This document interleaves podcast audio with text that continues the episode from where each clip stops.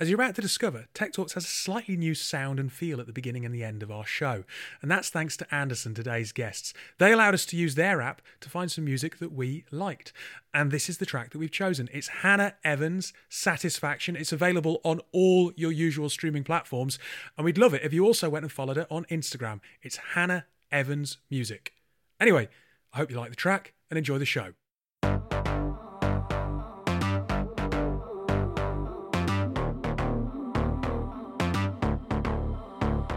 So if you are looking for an artist that sounds at least 70% like Beyonce uh, within 50 miles of your location, we deliver a bespoke list to you of artists that match or exceed that threshold. Today's podcast sees us talk to Neil and Zach, the co founders of music tech discovery app Anderson. With the discovery of live music understandably more difficult at the moment, we're finding out how technology can help discover new artists. This is Tech Talks, your twice weekly technology podcast with myself, David Savage, today rejoined by Jack Pierce, where we interview leaders from across the industry and bring you a little bit of technology news. Joining me on today's show, he's on holiday, but he's dialed in, and he's dialed in because we've got a podcast all about music, and Jack loves music. Hi, Jack Pierce. The bat signal was sent up this week. Uh, I suppose it was more the treble clef signal was sent up earlier this week, and yeah, uh, I'm happy to be uh, rejoining the pod to speak about one of the most exciting music apps I've heard of, or whatever we're calling it. Yeah. Out of interest, before we get into it, where where are you on holiday? Is it a Oh, staycation? Not- No, yeah, yeah, yeah, very much so. We're at Rossie's parents in uh, deep dark Essex in, Ooh. in Bures. Yeah, so it's a beautiful countryside, and the dog keeps jumping in the pond, which is uh, funny and also tragic because he stinks. Yeah. Do you have to bath him then? Yeah, yeah, yeah, yeah. Or shower him outside. Yeah, it's uh, it's a struggle, but it's it's a fun struggle. You know, you don't mind chasing a puppy around the garden, but Yeah. I mean, I could do without smelling a pond myself as well. But hey ho. Yeah, the idea of having a, a dog is really attractive. And then I see the reality of it when I meet people with dogs, and I'm like, I like my cat. Yeah, I mean, look, I mean, I suppose you've got a cat because you're used to the the molting and shedding side, And I'm lazy. and you're lazy. Well, no, that's not true, Dave. I don't know anyone that runs as much as you do. What you need is a Springer Spaniel to go on your runs with you. Probably the only dog that could keep up. Um, I do like the idea of having a dog to go running with. Yeah, you can do that. I mean, Ron Mm. would be no good. He's a corgi. He'd make it about 100 meters and then roll over on his back and be like, "Oh no, I'm done now." Uh, Yeah. you know. So there is there are definitely dogs for it and dogs that aren't for it. Like you wouldn't go running with a pug either. You just you know probably No, kill my brother-in-law has a pug, and it just goes in circles. Uh, bugger. yeah, no, no, she only turns left as well, which I find hilarious. oh, she's the Um, opposite of Zoolander then. yes, exactly. Blue steel. I think she can pull off blue steel too. Um, Yeah. Of course, you know what? What else I do whilst whilst I run, Jack? um, you listen to music. I Here's the to music. segue. I listen to music. Uh, so- there's actually a point there, Dave. Before we do segue into it, because I constantly have this this discussion with my friend who likes running as well, and I'm of the same ilk as you. I'll listen to music, you know, heavy metal, heavy bass, you know, something that's really getting the blood pumping. My friend listens to podcasts whilst running, and look, as much as an advocate for podcasts as we are, I just can't do that. I do. Um, so I, there are certain podcasts that I listen to whilst I run. Um, right But it's days when I'm going out for long, slow runs there, you because go. Because I can't. I can't get my pace up without music or You nothing. can't get your pace up by listening to Andy Zaltzman or whatever his name is, no, right? if, I, if I'm listening to a podcast about football or even running, there's a podcast run by Jonathan Leavitt uh, um, called For the Long Run, where he interviews runners. Um, I don't know. I, I can only run at a certain slower pace to a podcast. Music or nothing at all, then Oh. I can then I can run quicker. It's odd, No. very odd. Hmm. But yes, I do I do spend a lot of time whilst running discovering music uh, or listening to. Um, funnily enough, it doesn't always have to be fast music. Like I can run quite quickly to, to No. a bit of Roxy music. That's so true. I mean, especially when you're trying to set your pace and things like that. Like I've started on like Lewis Capaldi to make sure I'm going slow to begin with, you know, and then you know, all right, then it might go into Let It Go from Frozen because that builds as a song, and then yeah, all right, I'm gonna start playing Lemmy and Motorhead after that to then keep that pace going. It's very technical the way I do it sometimes, David. Oh no, no, I, I, seeing my speeds, but I, I, I, ran a PB to 1975. Like, oh, there you go. Oh, they're, they're from your neck of the woods as well, aren't they? What the north? From, they're from Manchester. Yeah, well, no, his no, his dad is from Auf Wiedersehen Pet, which is like the most oh, famous yeah, yeah, Newcastle yeah. export of the eighties or whatever. I was going to say, careful now. Ant and Dec might might have some. I was going to say, oh, I know we need to get on, but I saw the sweetest Ant and Dec thing this morning. They're discovering a pen. And this pen is like a Swiss Army pen. And I mean, look, check my Twitter feed for that tweet because I retweeted it because Ant and Dec get an unnecessary hard time. But for anyone that grew up with SMTV Live, Byker Grove, Wonky Donkey, UK, Wonk, exactly right. These are are comic legends as far as I'm concerned, and I will always have an affinity for those two. So yeah. Anyway, right, let's get into the podcast. There was a segue somewhere there, right? Music, music. Anderson, we'll hand over to the show. We'll be back with some commentary afterwards. So today I am joined by Neil and Zach from Anderson. Uh, how are you both this morning? Doing well, thanks. Yeah, very good. And I make sure I get this right. You are both based. You are based at the minute in Dublin, right? Yes, we are. We are cold, cold, blustery Dublin. I think cold and blustery is the entire United Kingdom and Ireland right now, isn't it? It's uh, it the British Isles as a whole has suddenly hit head, head on. Uh, I suppose as the weather gets colder, now is an opportunity for people to stay indoors and, and explore new music, which is kind of where maybe Anderson comes in to a degree, right? 100%. I think it's been uh, one of the focal points of uh, the whole coronavirus pandemic has been music discovery has has all focused on digital discovery because unfortunately live music discovery is completely decimated um, mm. people. But yeah. Well, look before we before we get any further, let's let's just talk about what Anderson what Anderson are, what your what your company does. Of course. Sure. So um, basically, we are a sound driven search tool that connects unsigned artists with industry executives. So anybody from a small uh, bar who's looking for an act on a Friday night, all the way up to the head of an A&R uh, division at a major label. Um, and we represent, uh, or sorry, we present artists based on a percent based likeness. So if you are looking for an artist that sounds at least 70% like Beyonce uh, within 50 miles of your location, we deliver a bespoke list to you of artists that match or exceed that threshold. How do you measure if someone is 70% Beyonce? Oh, we can't give you away our secret sauce. we can't give any of your listeners our secret sauce either. Um, we have developed a, a very, uh, very bespoke audio analysis engine. Um, so we break songs down into about 660 data points um, and cross-reference new music with existing existing hits. Um, and that obviously we have uh, many brains inside our, our organization who, who look after the complicated stuff, but that's that's how we do it on a high level. You see, I find this fascinating because I'll be totally straightforward with you guys. I I love music. I always have. Um, reasonably musical. Come from a musical family. Um, but the way that I discover music is basically at the minute by going to the Guardian and going to the culture section and going to like this week's new tracks and any reviews. And to give you an example, um, last week I was reading a review of Declan McKenna's new album, mm. uh, and they were talking about how it was kind of it kind of evoked Bowie, and I listened to it and thought oh, there's elements of kind of Beatles and stuff in there as well, and it's all very based on your experience and based on what you've heard previously, rather than anything technical.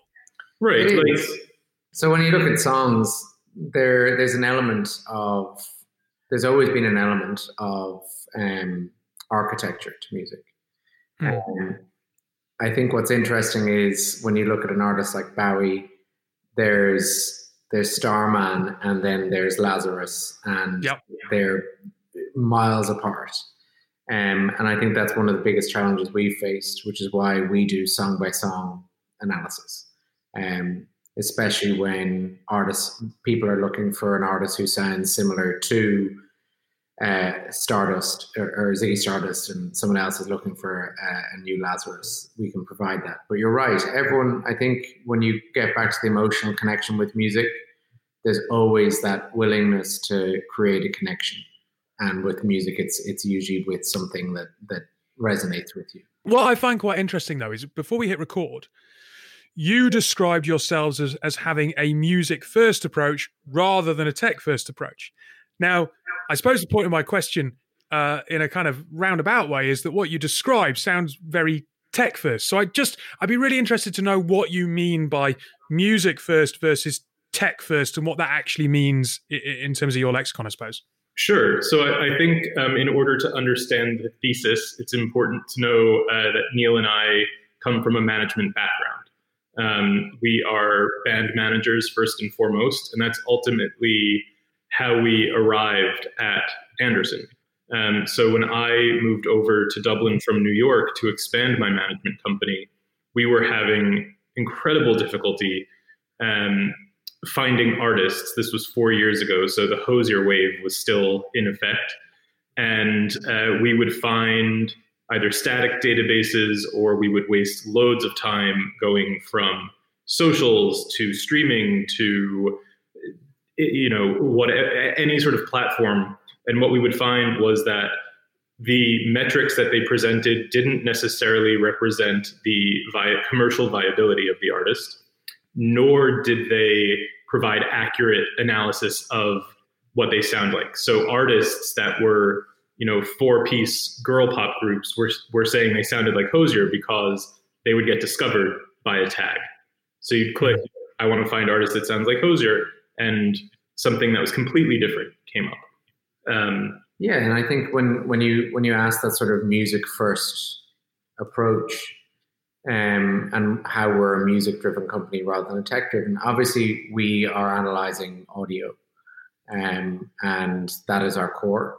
But to the extent that when we're presenting, the music industry has a big issue with tech companies trying to create solutions for it. Um, and because myself and Zach, it came from within the industry and that sort of by industry for industry standpoint, where we trialed this product with A&R in London, in New York, in Ireland, and built it from that feedback point. We really believe that we're building from that music first perspective. Um, mm. And obviously, in terms of discoverability, artists are all being discovered by their sound. And we've always believed that that was a much more meaningful way rather than based off your social stats or based off trends or based off a blog post. Um, and and yeah, we always believed that that was the case, but until we've now started sitting down and chatting to artists on the platform or through indirect marketing, hearing artists saying that it's second to none to be discovered by what they've created rather than something potentially a lot more passive or um, less representative of them. Um, so that's why we're music first. Um, this might be a monumentally stupid question, so apologies. But how do you make sure that your system doesn't create extra bias and narrows the pool of music available? Because I would imagine, as people who love music yourselves, it's exciting to find something new and different, not something that's 70% Beyonce, maybe something that's 5% Beyonce, 95%, we're not entirely sure what. Does the system allow for that? It does, yeah. It does, yeah. So uh, we've got on, on the um, platforms, we've got a discover section and that is either a random or a curated um, selection of artists. So, uh, not based necessarily on your sound preferences. Um, but also, we're working on developing something similar to the Google I'm feeling lucky button, whereby you can press something that says, you know, play me something I've never heard before, or have you heard this? And mm. something real weird might pop up. Yeah, and I think I think, but grilling down into the specifics of what you're asking there, we don't just represent one sound match. So we're aware that one artist does not just represent themselves based off one influence. And I think that's really, really interesting because when you have, when you facilitate artists to list their influences and tag themselves based of artists, they'll list all their influences. That doesn't mean they sound like them. But when you do audio analysis and you break down songs, you could have an artist who sounds 70% similar to Beyonce, 83% similar to the Red Hot Chili Peppers, 22% similar to Ariana Grande, and 56% similar to the Rolling Stones. I don't know what you're going to get there, but again, that when we're breaking, we're now standing behind our analysis engine, knowing that we are state of the art and that our yeah. analysis is cutting edge in that accuracy. Um, so it does still facilitate for an artist to have more, as many influences as they want, mm. because it's their music, it's their art. All we're doing is the analysis behind it. I really hope they're not 83% Chili Peppers. Every single Chili Peppers song sounds the same to me. So, after about 1997, yeah. um, look, uh, from a business point of view, how has the pandemic been? Because on the one front, yes, music discovery is harder now. So I, I can see that you're in a great spot in that regard. But at the same time, there's less opportunity for live music. So, you know, people people that that, that scenario that you painted of, of someone who owns a, a local bar and is looking for something fresh. Unfortunately, the, the, those opportunities are fairly limited at the minute. So, how how has what's going on affected your business? So, um, you know, as Neil said, and as, as you just mentioned there, live discovery is down almost entirely. Um, so, from an engagement perspective on the artist side, um, I think we've provided a really reasonable, uh, or sorry, a, a very um, attractive outlet because it is entirely sound based. So, an A&R rep isn't going to uh, your concert to to see your social stats; they're going to hear your sound we're also encouraging people to upload uh, live audio live on the content. in live content exactly. So on the industry side we know that um, a lot a lot of the contracts or scouting has been paused and there's a lot of just list making going on. Um, but you know not to make a, a good thing out of a, of a monumental situation but we do have this sort of captive audience on both sides and that's been mm great for uptake. Yeah, I think I think uh, on a high level, we're just focusing on making as many positives out of a bad situation. So we have mm. we have the attention because we're new, and what we're doing is is interesting and and useful to both artists and industry. But yeah, Zach's right. It's it's a global pandemic is always going to slow business down.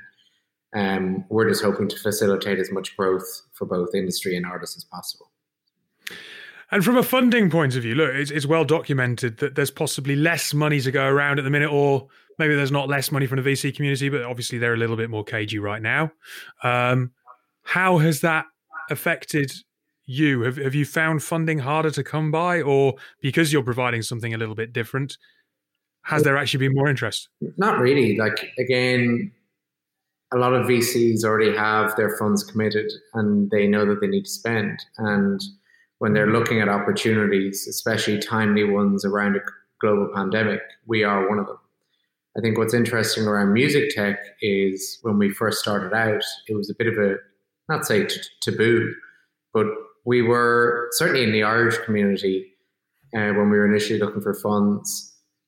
There was sort of a we there was obviously um, a few before us, but it was still quite a new opportunity. Whereas now, music tech has really exploded. All the labels are beginning to invest. Uh, all the streaming uh, services are also looking to invest and acquire quite quickly. So the music tech appetite is is much larger now. Um, and given the fact that all the focus is on digital, new digital uh, music products are, we believe anyway, and certainly what we're hearing is um, they're still very attractive. Just, just on a, on a point there. Sorry, do you do you view yourself as being in the Irish community? Because music music is so, you know, international. Mm. Um, does that therefore mean that you operate in a slightly different pool when it comes to you know, what does it matter if the VCs in LA or London uh, or the Far East potentially? Absolutely. Like, so we've got you know just just about seven thousand artists now in over 20 countries. The only uh, place we haven't touched yet is Antarctica, and that's because we don't know what penguins really sound like. But um, you know, from a from a funding perspective, we do know that um, different regions are hedging their bets very differently, Yeah. and and each firm has their own sort of risk profile, right? So where a VC in Ireland might not be so keen to hop on um, a what they would view as a as a fairly big risk opportunity. Someone in San Francisco who's had experience with it, uh, maybe. And I think in terms of an Irish perspective, we're actually quite proud to be uh, based in Ireland. Certainly, I am. Um, the the startup community here is incredibly robust and close knit, and the opportunities, especially that the Irish government create for startups and for entrepreneurs, is unmatched. I mean, certainly we don't have things like this in America. We don't have the structures and supports available. Mm. Um, so it's been an incredibly fulfilling and and you know to be sappy for a minute, heartwarming experience for me because you see the the investment that Mm. the Irish community takes in the company. Absolutely. And I think, look, again, as Zach touched on really well there, we're a company based in Ireland. We don't make Ireland our focus because we know what we have can serve the international community at large. Um, so we're aggressive in our marketing and outreach strategy, but to the extent that we we're based in Ireland and we love being part of the community here, it's it's second to none. So look, look looking forward, um, obviously the music industry is going to have to change at the minute. Live performances are down. Um, I suppose artists, you know, whilst we had oh, what was it, the, the world world world uh, one together. I can't remember what it was exactly called now, but Lady Gaga and everyone coming together and, and kind of doing concerts in their kitchens. There's an element of all right, this is great, but we do need to get paid, and especially uh, if you're not already a a, a huge name, that that's going to become tricky how is the industry going to survive? How is the industry going to make sure that there is new blood and that it stays diverse and interesting? Yeah, I think I think one of the interesting things is looking at how they adapt in the live sector, um, because for young artists, that's usually the first and most important step, getting your first few shows out there, and it's becoming increasingly difficult. I think when you look at what Amazon Music has done, um, uh, partnering with Twitch um, and opening up opportunities in live streaming. It's funny to see Instagram Live and YouTube Live became the concert providers, and they're not concert providers, they're social media tools.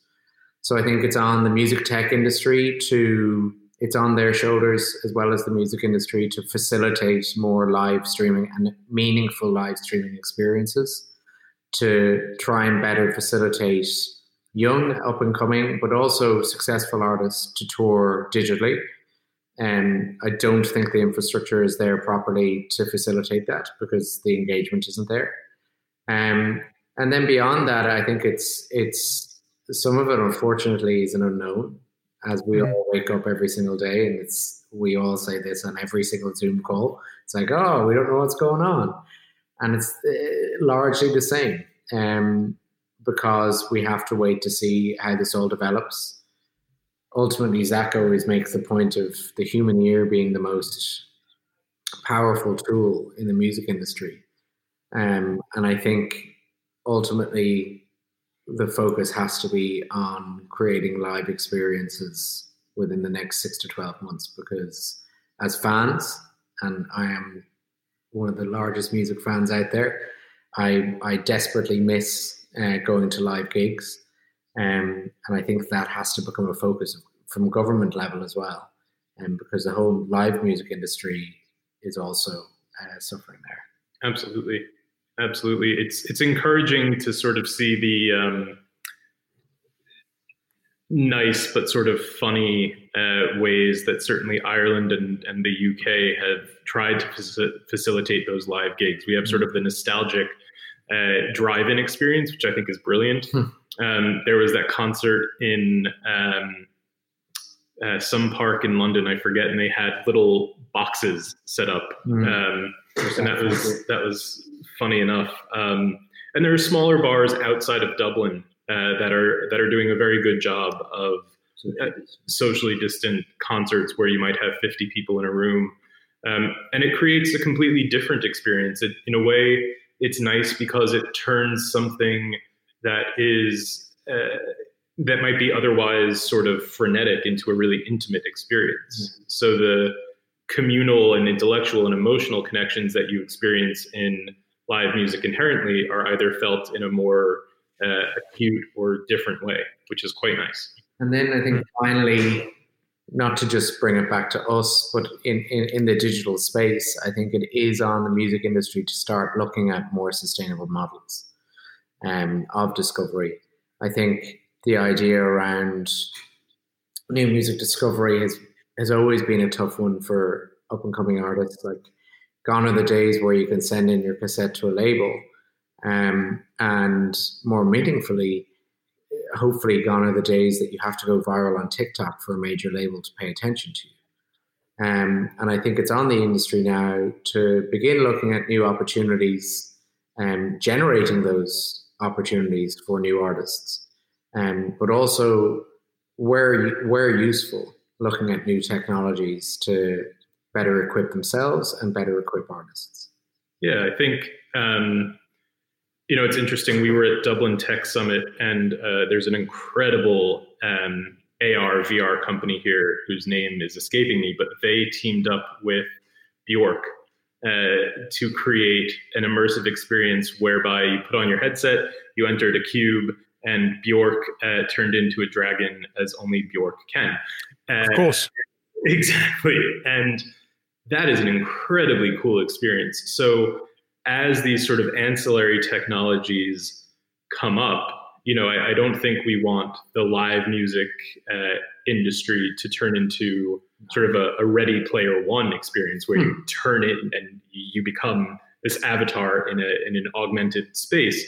Um, but there is the opportunity there to do something like that. We see it sort of with um, Fortnite and their virtual concerts, but also in the absence of anything else, you can adjust uh, what would otherwise be a static virtual concert into again that sort of intimate experience because you don't have the translation of that uh, emotional connectivity over over a computer screen. But if Ed Sheeran did a did a concert and then a half an hour AMA yeah, and exactly. took questions from fans and said their names out loud and said, you know, David in London wants to know uh, how often do I unlike could have picked a better example than Ed. it's sort of nice, honestly. For artists, it's facilitated a refresh button. Upcoming artists are unfortunately increasingly feeling like they're on this treadmill where it's record, release, tour, record, release, tour. And this has facilitated them to take a deep breath. Um, hopefully, account on all the wins they've encountered over the last while, take stock, plan, and and sort of focus back in on the art. Um, yeah but hopefully on the industry side as well, has allowed them to say, right, it's not just always going to be about selling CDs, selling vinyl, streams, and gigs. There are other opportunities here. Um, and to think that someone like Spotify honestly has taken this long to partner with the largest gaming event in the world shocks me. Um, so it's good to finally see it, the tech community becoming more collaborative um, and the music industry realizing that they can be a part of that too. Yeah, absolutely. Look, it's been an absolute pleasure to chat to you guys. Um, on, on the front of, of, of, of an artist and a, and a Q&A session, let's go for Sam Fender rather than, than Ed Sheeran. That'd be fair enough. I think that'd be better. Yeah. Uh, no, but I, I, think it's fascinating what you're doing. Um, and fingers crossed it goes well because, you know, for everyone who loves music out there, it's, it's, it's vital that, that people get to hear new artists. Cheers, David. Thanks a million. It's been an absolute pleasure uh, to be on.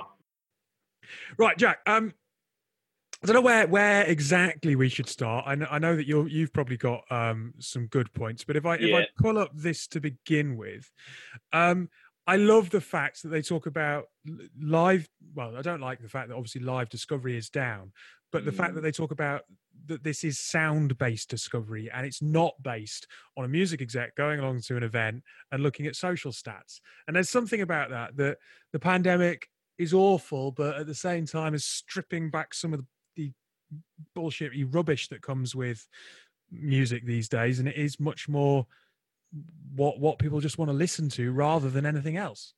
That reminds I've just started watching The Boys on Amazon, and that reminds me of the superhero points that they get on there. You know, it's not the right reason to score things or judge things or grade things, and it's not necessarily a barometer for success either. You know, um, just because a band does well on social media does not mean that their that their album's going to be any good. I mean, by Jove, you could obviously make the argument for the entire opposite. Um, I'll be honest with you, I never saw live music as a chance to discover new music uh, I'd be at the bar when the support bands were playing, and then you know making my way to the to, to the stage when you know the band I wanted to see on. It was festivals for me that you know you'd be out there all day, you'd plonk yourself down at a stage, and then you'd, you'd discover new stuff. But to your point, you know, digitally that's becoming a lot harder. Yes, we all walk around with Shazam playing on our phones when we find something we like the sound of, and but it's I mean for, for new artists, it must be an incredibly tricky time to get in front of anyone because everyone wants you to subscribe to their YouTube channel. Everyone wants you to follow them on Twitter, and it's a it's an absolute minefield. It really is. The algorithm of Instagram changes weekly. It seems. I know this because of the dogs account that we have, um, and so yeah, I mean. there there has to be there has to be an avenue for new artists to go down that isn't just you know deep dark rabbit holes into the Spotify algorithm and, and, things like that because that's what I do, David. And this is what we spoke about just before we came on. And you know, I mocked you for going to the Guardian page to to get your music spoon fed for you, but it's no different to me than clicking on, I don't know. The example I'll give you is clicking on, say, Bruce Springsteen. Then you drop down from Bruce Springsteen to you might like the Gaslight Anthem, and then you drop down from there, and then you can get really left field and yeah, that's a great way of doing it. But you're telling me, and uh, Neil and Zach were telling us that I can go, I want something that sounds a little bit like Bruce Springsteen.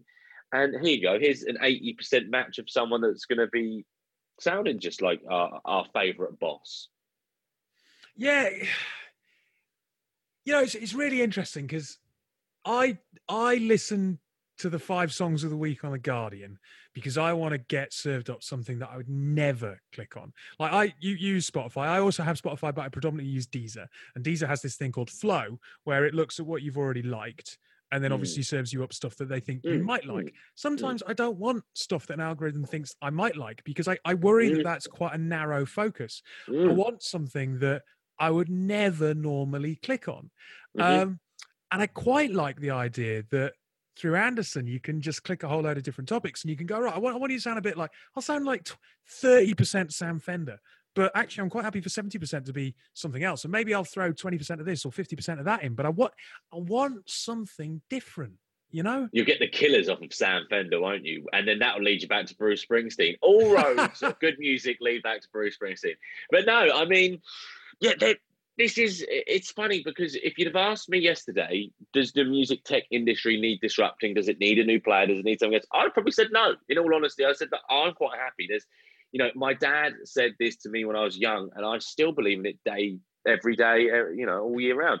There's no such thing as new music, just music you haven't heard yet. So there is an infinite library out there of music you can discover.